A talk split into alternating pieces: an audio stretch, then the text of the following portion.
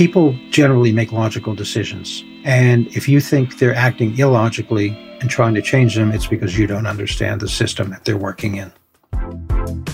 Hi, I'm Jay Ruderman, and welcome to All About Change, a podcast showcasing individuals who leverage the hardships that have been thrown at them to better other people's lives. This is all wrong. I, I say um, put mental health first because if you don't. This generation of America has already had enough. I stand before you not as an expert, but as a concerned citizen. Food relief, humanitarian aid, development work.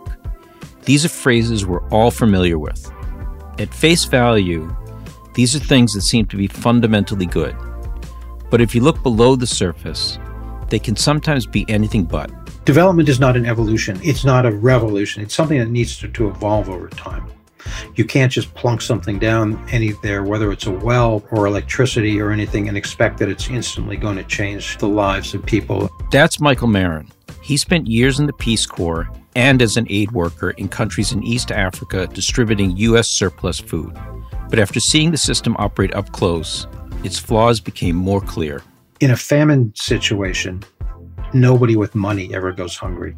I've seen horrible famines and gone and had a, a, meal at the local parish house or the local government official's house or something like that. They're not hurting for food. It's often a money situation. Michael left aid work, but continued to observe development as a journalist covering conflict and famine in the region. He chronicled his observations in his book, The Road to Hell the ravaging effects of foreign aid and international charity. When there's food shortages brought about by conflict, which is what we're dealing with more often than not, the guys with the guns always eat first. While Michael's career took him beyond aid work and journalism, his ability to step back and see the bigger picture has helped raise important and sobering questions about the effectiveness and ethics of international aid. So, Michael, it is nice to meet you, and thank you for being my guest on All About Change. You've had a very exciting life, and looking forward to this discussion very much. Yeah, sometimes I don't know how I got here, but maybe you'll help ferret it out for me. Well, like most of us, I think we take twists and turns in in our lives and our careers. Let's start with your early life. What do you think shaped you in terms of um, your passion for helping others and your sense of adventure because i think that that's that's a, a current running through your life. I mean i go back to my childhood really. I grew up as one of the very few jewish kids in a very waspy town and i grew up feeling very very much as an outsider. And i really remember not feeling bad for myself ever but feeling empathy and identification i think you know, I was never a cool kid growing up, and I, and I kind of identified with, I think the other a lot of the other uh, kids in school who uh, were not the cool kids. I think it helps create a kind of empathy in that way, a sense of like, yeah, I, I know what you're going through. Also, I think you know there was a little bit in my life where I always wanted to get away. I was always curious about what was outside. I remember as a child studying maps on a coffee table in our living room. There was an atlas that was always there when I was a kid. And I just, I would spend hours thumbing through the atlas, looking at places and picking up some little island um, in far northern Canada and thinking, wow, I wonder what things are like there. so I think that all came together with a desire to go out in the world and see what I could do. You know, I grew up in the 1960s. I remember JFK starting the Peace Corps. I mean, I was a child. I was in third grade when he was assassinated, but that was always kind of in my consciousness as a thing to do. I was in school and college in the 1970s. And I don't know that young people today understand how different things were in those days. I mean, IBM would come to campus to recruit and nobody would show up. You know, in the mid 1970s, when I graduated from college, nobody was interested in taking a corporate job or doing anything like that. But to dial it back a little bit, I was lucky enough to spend the fall of my junior year of college in India. It was a semester abroad program that my college had. And I was a political science major, and I wanted to come up with a, a subject to study And the subject I came up with was U.S. foreign aid to India. So I started traveling around and looking at uh, f- uh, famine relief projects. When I was a kid, the catchphrase for parents was, you know, finish your dinner. People, kids are starving in India, which is not something people say or think anymore. But at the time, I was extremely interested in that. And I started to become fairly skeptical at the time. It was a very unformed opinion of a 19 year old, but I think I started to see foreign aid as being an instrument of imperialism, to put it into that terminology, and started uh, digging and going around and asking people and going to aid projects. So it got me interested in all of that, in the idea that we can be trying to help people overseas, but maybe we're not really helping. And so that paradox interested me, and, and it's something that I pursued into the Peace Corps. And uh, so I went into the Peace Corps largely as a, an experience of looking at it as kind of going to grad school, which it was for me. Interestingly, I was originally supposed to go to Malaysia, and I believe it was in the summer of 1977 before I was about to leave. There was a, a military coup there, and we pulled the Peace Corps out. And I very distinctly remember calling the Peace Corps office in Washington and saying to them, Look, I sold my car. I canceled my lease. I'm not moving back in with my parents. So, where do you have a program? I will go absolutely anywhere. And they called me up later and said, We have a program in Kenya.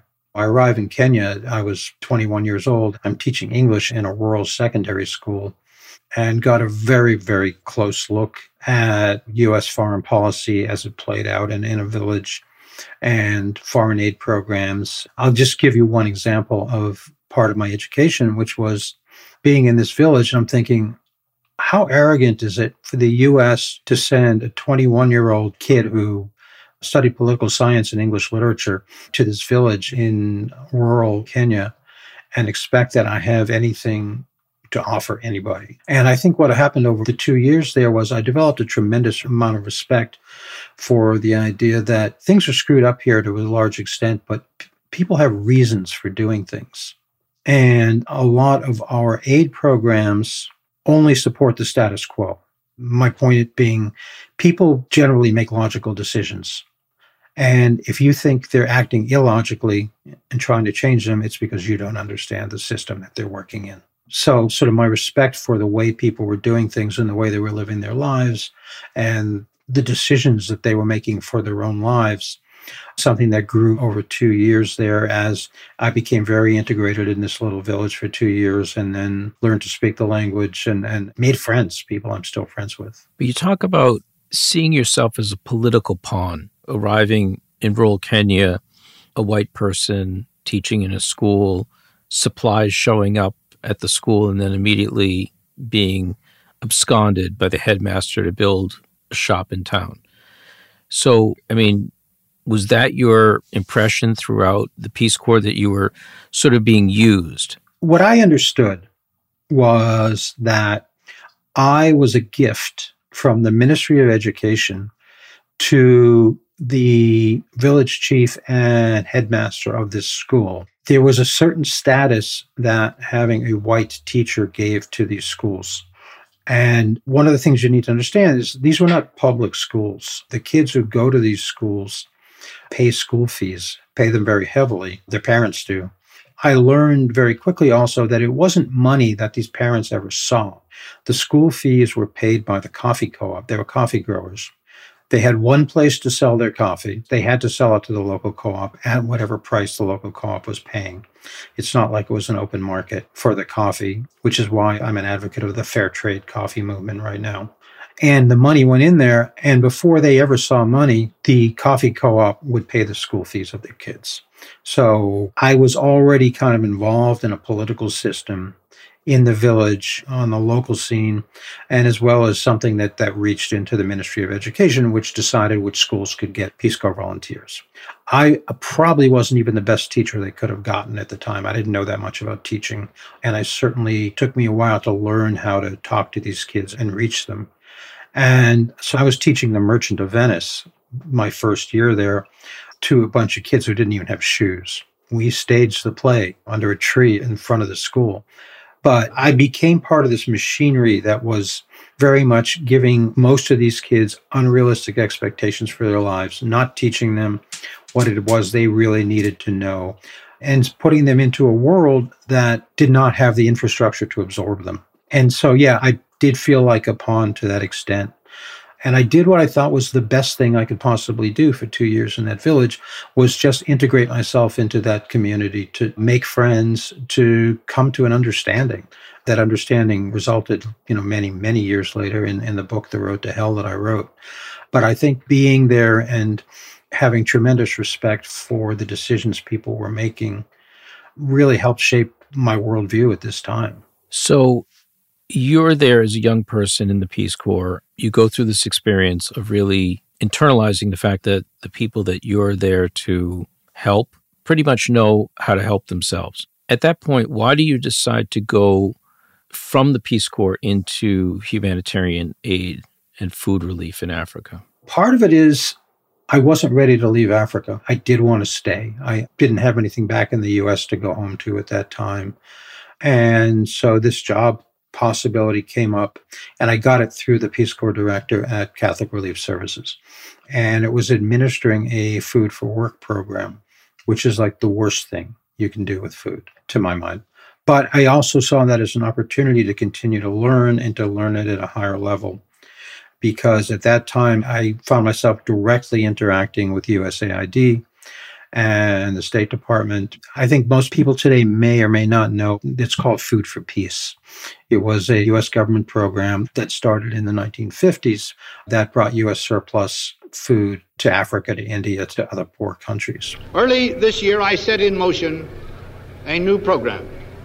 It is, quoting, to explore anew with other surplus producing nations all practical means of utilizing the various agricultural surpluses of each in the interest of reinforcing peace and well being of free peoples throughout the world. In short, using food for peace. What people don't tend to know is that the Food for Peace program originally started out as something called, and I'm not going to get it exactly right, but it was the U.S. Agricultural Assistance Act of 1948 or something like that. In other words, the entire program of sending food overseas was built to dump surplus food to keep prices here high for farmers. And it was very clear to me that as tons of food were going into villages, that it was reducing the price of what farmers in those villages could sell their own food for. So it was undermining agriculture. And this is where it gets particularly sinister in my view. From Kenya, we buy coffee and tea. And from West Africa, it's coffee and cocoa and uh, palm oil and stuff like that. So, by what you're doing by undermining subsistence agriculture and agriculture for food and, driving prices down there is having more and more farmers who can turn their land over to cocoa and coffee and tea and things that we import from them.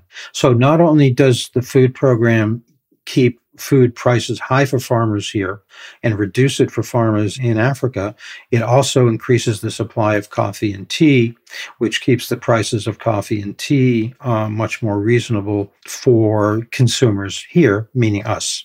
So, do you think that this whole system was designed to one benefit big ag in the United States, and number two, to hold down agriculture in the countries where our food from America is going into? It's probably a little conspiratorial to say, yes, we want to suppress food prices there so we can get cheaper coffee, but it is the inevitable result of it. And, you know, we can see it happening today if you look at, you know, all of the wrangling over trying to get an immigration bill in this country, that everybody's thinking, well, what's in it for me? How can I use this either financially or, or politically or something like that? Everybody wants to get their piece, right? So the Food for Peace Act or the Agricultural Assistance Act had tremendous support along party lines from, you know, a Democrat in Minnesota, Hubert Humphrey was actually the person who was behind it. And, you know, Republicans in Kansas and all that, they could all agree on that those heartland agricultural states could absolutely agree on it. The maritime states could also agree on it because the rule said you had to ship it on U.S. carriers. So all that food got shipped on U.S. carriers who were considerably more expensive than international market rate shipping. And yes, behind it was was uh, private agriculture, Archer Daniels, Midland, Cargill, and companies like that who wanted that food all shipped out. So we didn't drown in our surplus food here. And you know, we still create a huge surplus in food here, and it's still largely subsidized by the government. I'm wondering if you could take us back to the time that you're working for Catholic Relief and describe a day of what your job was like. What would happen was these parish priests would send a proposal in to Catholic Relief Services saying, We want to build a road from this village to that village. You know, they would do it by hand. And we want food for 100 workers for five weeks. And you would do the math. And so I would get in my truck and I would drive up and I would talk to the, the parish priest or, or the school headmaster or whoever was applying for the food and ask them question, actually ask them, trying to do my best in terms of not doing any damage with the food. I would ask them questions about the projects. And how do you think this can be done? And what are your other plans? You can't do it all with food. Do you have financial backing to something else that would need to be done to make this school work? So you can pay workers to, to build a school school building, but you also need the money to buy the roofing material and the lumber and all of that. So I tried to find projects that I thought would be helpful. I did get in trouble a couple of times for not approving projects that my bosses wanted approved. And part of that reason was they needed to keep moving the food along. You know, if you're an organization and you're getting grant money or food as money, rule number one of anybody who gets a grant is spend it. Be sure you spend all of it. Don't have anything left over because if you don't spend it, the next time you want money, they're going to say, well, you asked for too much last time.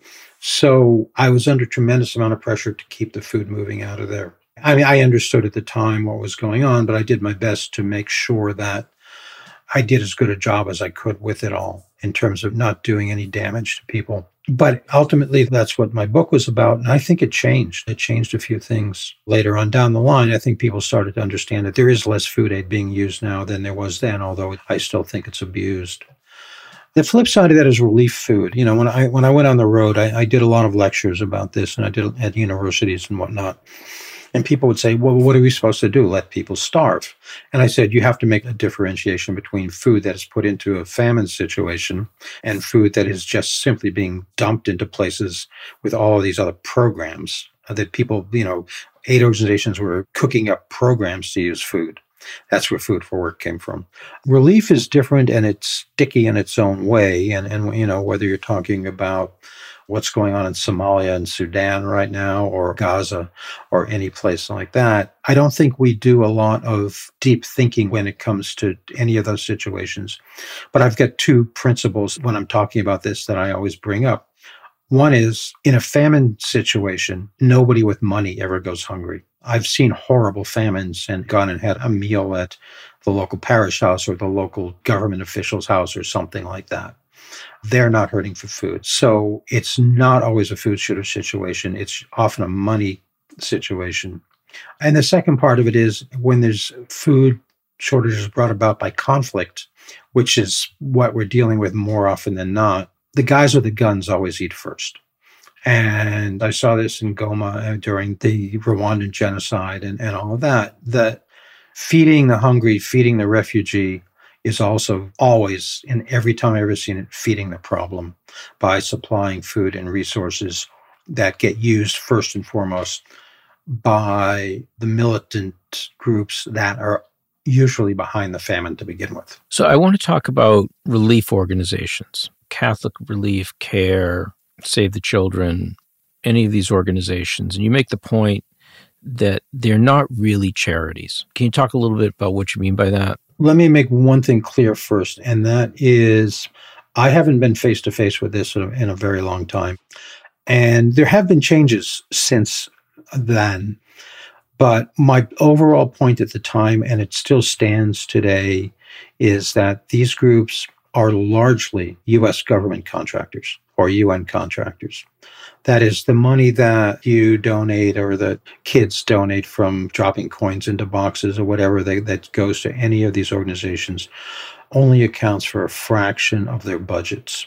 And where their budgets come from, for the most part, is aid and development contracts. So, as subcontractors doing a project for the US government, you're essentially doing something that's in furtherance of US government foreign policy. The US is not going to support a project that undermines an oppressive government that we're backing. So, and that it's not just the US, it's the EU and other groups as well. And the point I tried to make is that most of the problems in these poor countries come from bad leadership, from corrupt leadership, from self serving political interests in other countries whose main goal is they may have altruistic motives, but you know, job number one for them is take care of themselves and keep themselves in power. And so you are always feeding the status quo. Aid work that comes through US governments is not feeding a revolution. It's not feeding any kind of subversive activity that might really be what is needed in a certain country. And in my experience in Africa, that is has always been that the poverty and the corruption comes from the top down. And so the government in any one of these countries is not going to allow you to operate there as a charity if you're doing things like really educating kids about the reasons for poverty, really educating kids in anything that the government finds is undermining their basic stability. So you're supporting the status quo. There's no way that aid organizations can get around that how is famine used? And you've seen famine in your time in, in Africa as a journalist and, and as an aid worker. How is that used for political purposes? And what I'm trying to wrap my head around is you see pictures, and, and obviously some of these organizations will show pictures of the starving babies who are starving, but then you say, you know, look at the wider view of the camera, and not everyone in, in that area is starving. Can you just walk me through that and, and help me understand what that looks like and how it's used? Famine causes movements of people. It causes refugee movements. It causes people to pick up their belongings and head to a place where there's food. That mass movement of people becomes political and it's used in different ways those of us who are old enough remember, you know, We Are the World and sending all of that money to Ethiopia and all the money that was raised by Bob Geldof and everybody, Michael Jackson, everybody singing that song.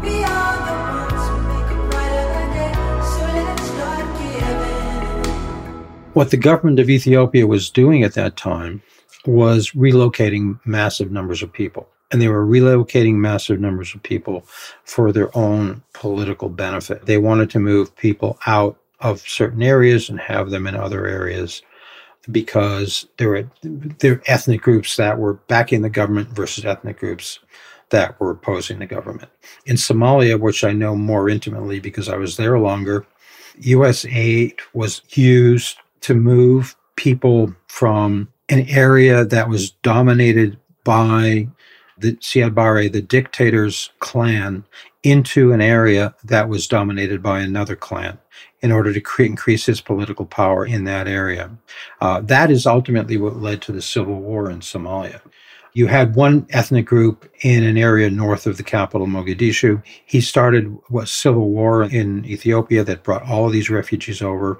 Food aid was set up, and refugee camps were started for the refugees who were part of the dictator's clan.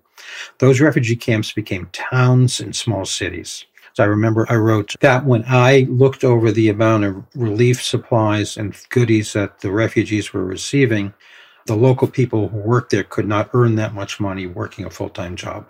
So that the refugees were getting the food in their refugee camps and then selling it in the markets and making more money than the local people were. So it established one ethnic group in an area held by another ethnic group. Same thing had happened in Ethiopia. And that's how it's used. That's one political usage of famine. I mean, I mean Sudan today, the, the, the fighting that's going on there, the, I mean, one of the fastest ways to break down your enemy is to block food supplies going in. The world tries to respond by sending food, but, you know, to go back to the other principle of food in this situation is that the guys with the guns always eat first. Right. Right. So you can have a situation where you have babies who are starving and right next to them people who are doing okay. Yes, because if you have if you have some money, if you have resources, if you have something to sell, if you're a foreigner walking in there with money in your pocket, you can buy food. There's two things. One, I, th- I think with climate change today, we're running more and more into actual climate famines. But if we gave people money instead of food during a famine time, people who had food would be find a way to get it into them to sell it to them. Uh, I'm not a raging capitalist in that way, but it's a situation where I think capitalism and trust that people make logical decisions about what to do with their resources, I think that comes into play in that situation. Your book, The Road to Hell, is a seminal uh, volume that really looks at the damage that NGOs do in Africa. In one story that you wrote about, it struck me about laying down pipes, building pipes, and with the intention of like bringing clean water and helping the area where the pipes are being laid, and how 10 years later, it has the exact opposite effect. And people are back, you know, drinking dirty water out of the river. Can you talk a little bit about that example and how good intentions are used in a way that, that ultimately don't help people? Doing things for people as opposed to supplying them the resources to come around to doing them for themselves is the difference of what I'm, I'm talking about here. That that's kind of a case study that's been done over and over in terms of the water in the in the wells. And one is if you start putting in pumps and wells, if you don't give trained people to repair them and have the resources to continue to repair them, then suddenly you, after 10 years, you have a bunch of people who aren't used to walking to the river. There's broken windmills all over the place that people put in windmills for pumping water. And then those people go away and the local people in the village, you know, the windmill came from some company in Oklahoma or something then it breaks and they have no access to the resources to fix it. I think one of the examples I gave in my book, though, was a situation where actually giving somebody water can destroy their lives. And the story I told, and it's a real story, and I was I saw it happen, is that there was a group that started putting wells into the desert so people could get clean water. And what happened was, not, yes, people did that, but they also brought their cattle to the wells to feed their cattle. And what I get into is, you know, cows need to drink every day, and goats can drink every three days, and a camel can drink every eight days or something like that. But as the circumference around the well increased, uh, cattle started to die because when they had access to the water, it gave them more the ability to, to have more cattle because more of them lived. So that resources and development, I, I really believe, need to come incrementally I'll give you one other quick example. Northwestern Kenya, there, there's a big lake called Lake Turkana that was, when I was there, was full of fish, and there were local fishermen around there. And someone decided it was they were going to make it easier for the local fishermen to sell their fish and maybe make some money and kind of build up an economy. So they started creating roads that went down to the south. And what happened was not that the fishermen around the lake, you know, were able to then take all their fish south to market it's that the people in the southern part who had cars and refrigeration cars and were much more sophisticated used those roads to go north hmm. and get the fish from them there. And they fished out the lake development is not an evolution. It's not a revolution. It's something that needs to, to evolve over time.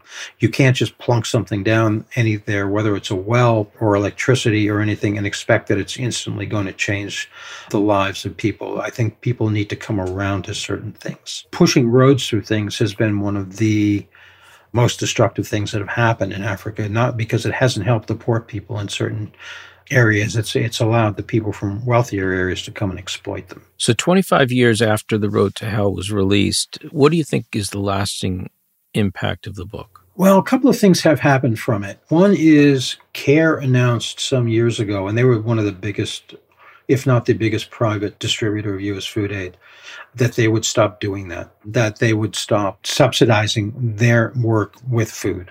And I think that has been a, a huge step forward. The other thing I criticize in my book that also no longer exists is child sponsorship through like Save the Children and stuff like that. You know, where you would pay $20 a month and you would have your child and your child would write you letters and all of that. And I talked about the cost of actually administering a program like that. And, and the fact that it actually was a money loser for these organizations. And I think the way I described it was it was a good way to do public relations and raise money. It was not a good way to do development. Save the Children does not do that anymore. And I don't know if I can take credit for that in any way, but I, I came down pretty hard on them based both on their practices, their money raising practices, and what I saw them doing on the ground in Somalia and Goma for the Rwandan refugees. I mean, they literally would send groups of young Americans in there uh, who would start like taking control over people's lives. And I just found that just utterly abhorrent. So, what I take away from what you're saying is that providing food doesn't work. People are smarter than we give them credit for in developing countries. And what would really help them is to provide them the resources financial resources to let them improve their lives in the best way that they know how to do it. Yes. And that almost all of these countries have a serious government corruption problem. And, you know, I think that it's left over from colonialism. It's left over from, there's a lot of factors I could get into about why that is the case. But any young African or in some, not just African, other places understands is that one of the fastest ways to get wealth is to go into politics, to get into the government, to get into a position where people are then going to pay you for stuff. By dumping resources into a country, you're simply supporting that. I think what needs to happen, yes, if, if a famine situation starts to break out, I think people need to be given money. People with the money almost never starve to death. There are situations where I believe that we're seeing incredible environmental. We haven't gotten to the environmental stuff you know, I first got to Africa in 1977, so a long time ago.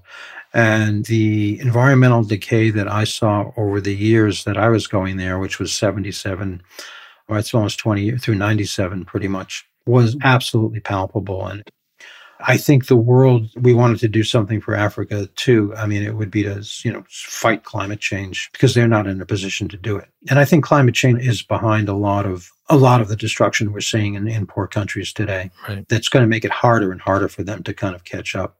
And what you see economically in most of these places is a tremendous concentration of wealth at the top. It's what's happening here. It's what's happening in the US. I mean, there's more billionaires now than there were five years ago. I think in Africa as well, there and in developing countries as well, there are extremely wealthy people there, and most of them are in some way are taking advantage of aid programs and foreign investment and stuff like that for their own enrichment. So, talk about your transition from an aid worker to a foreign correspondent and what caused you to move into journalism. I always considered myself a writer. I always wanted to write. I took mostly English literature and creative writing classes in college kept journals, published a few things uh, when I was still in college. One of the reasons I went into the Peace Corps was I just wanted to live. I wanted to learn things. I wanted to have experiences that I could write about.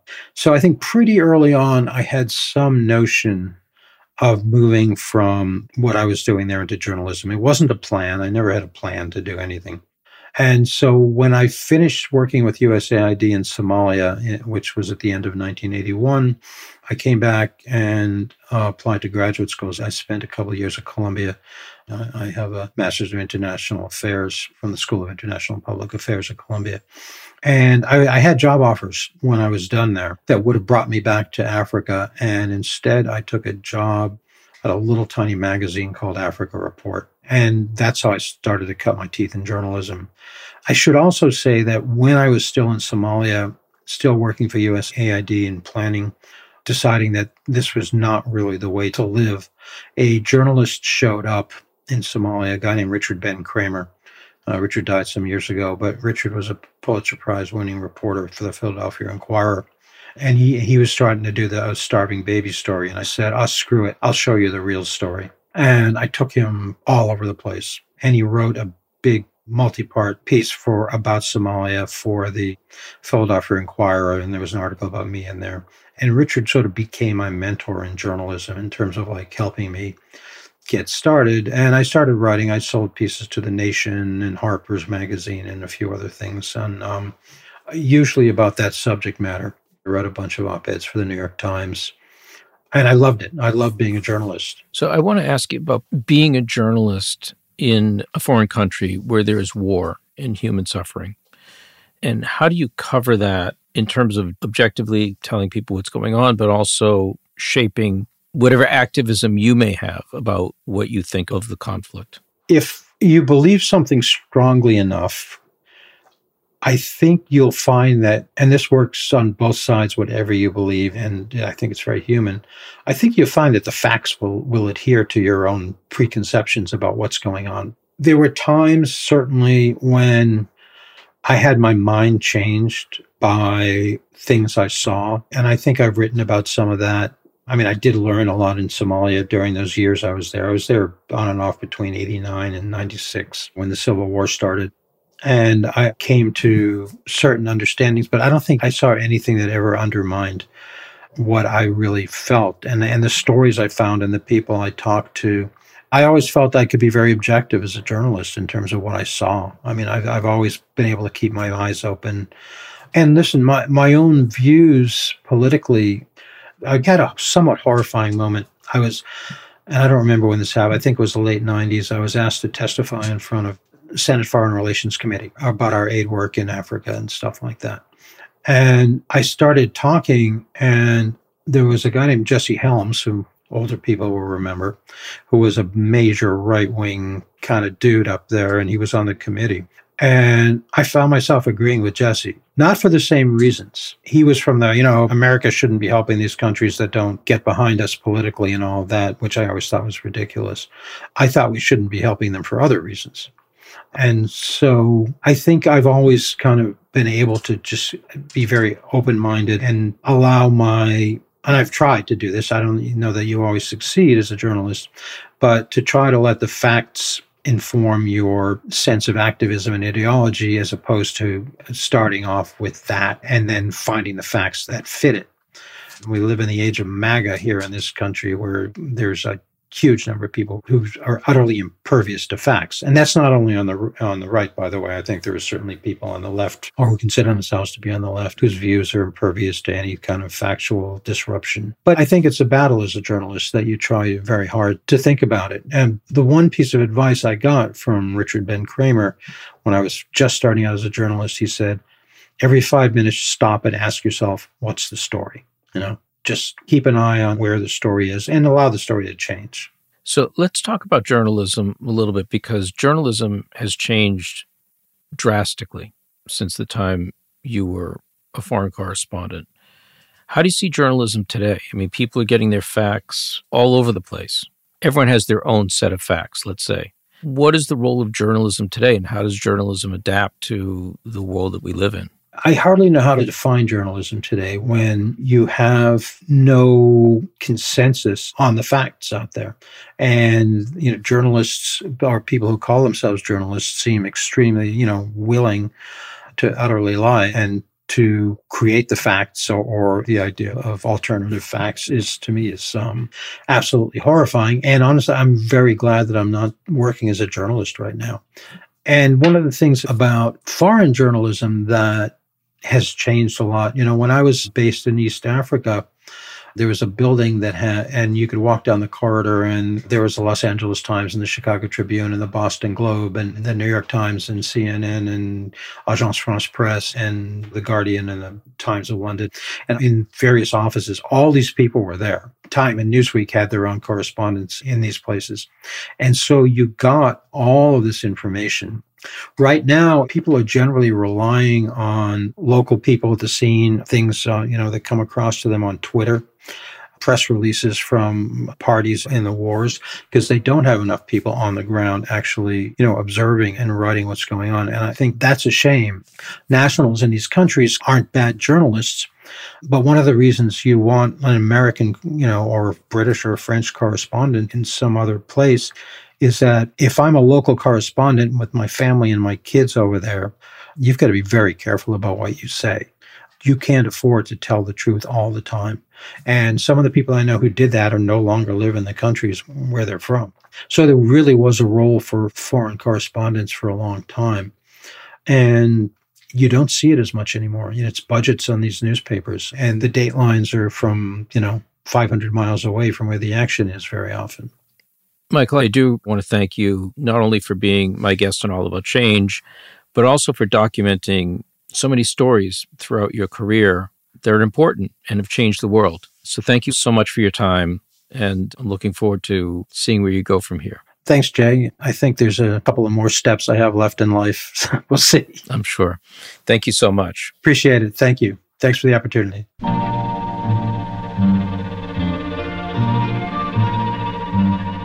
Michael's career is one that's taken plenty of twists and turns, but his journey reminds me of the power of storytelling.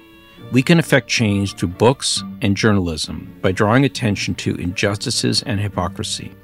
And we can use storytelling to help us understand the bigger picture and choose what role we'd actually like to play. That's it for today's episode. Join us two weeks from today for another fascinating conversation with an activist. Today's episode was produced by Rebecca Chasson, with story editing by Yochai Maital and Mijan Zulu.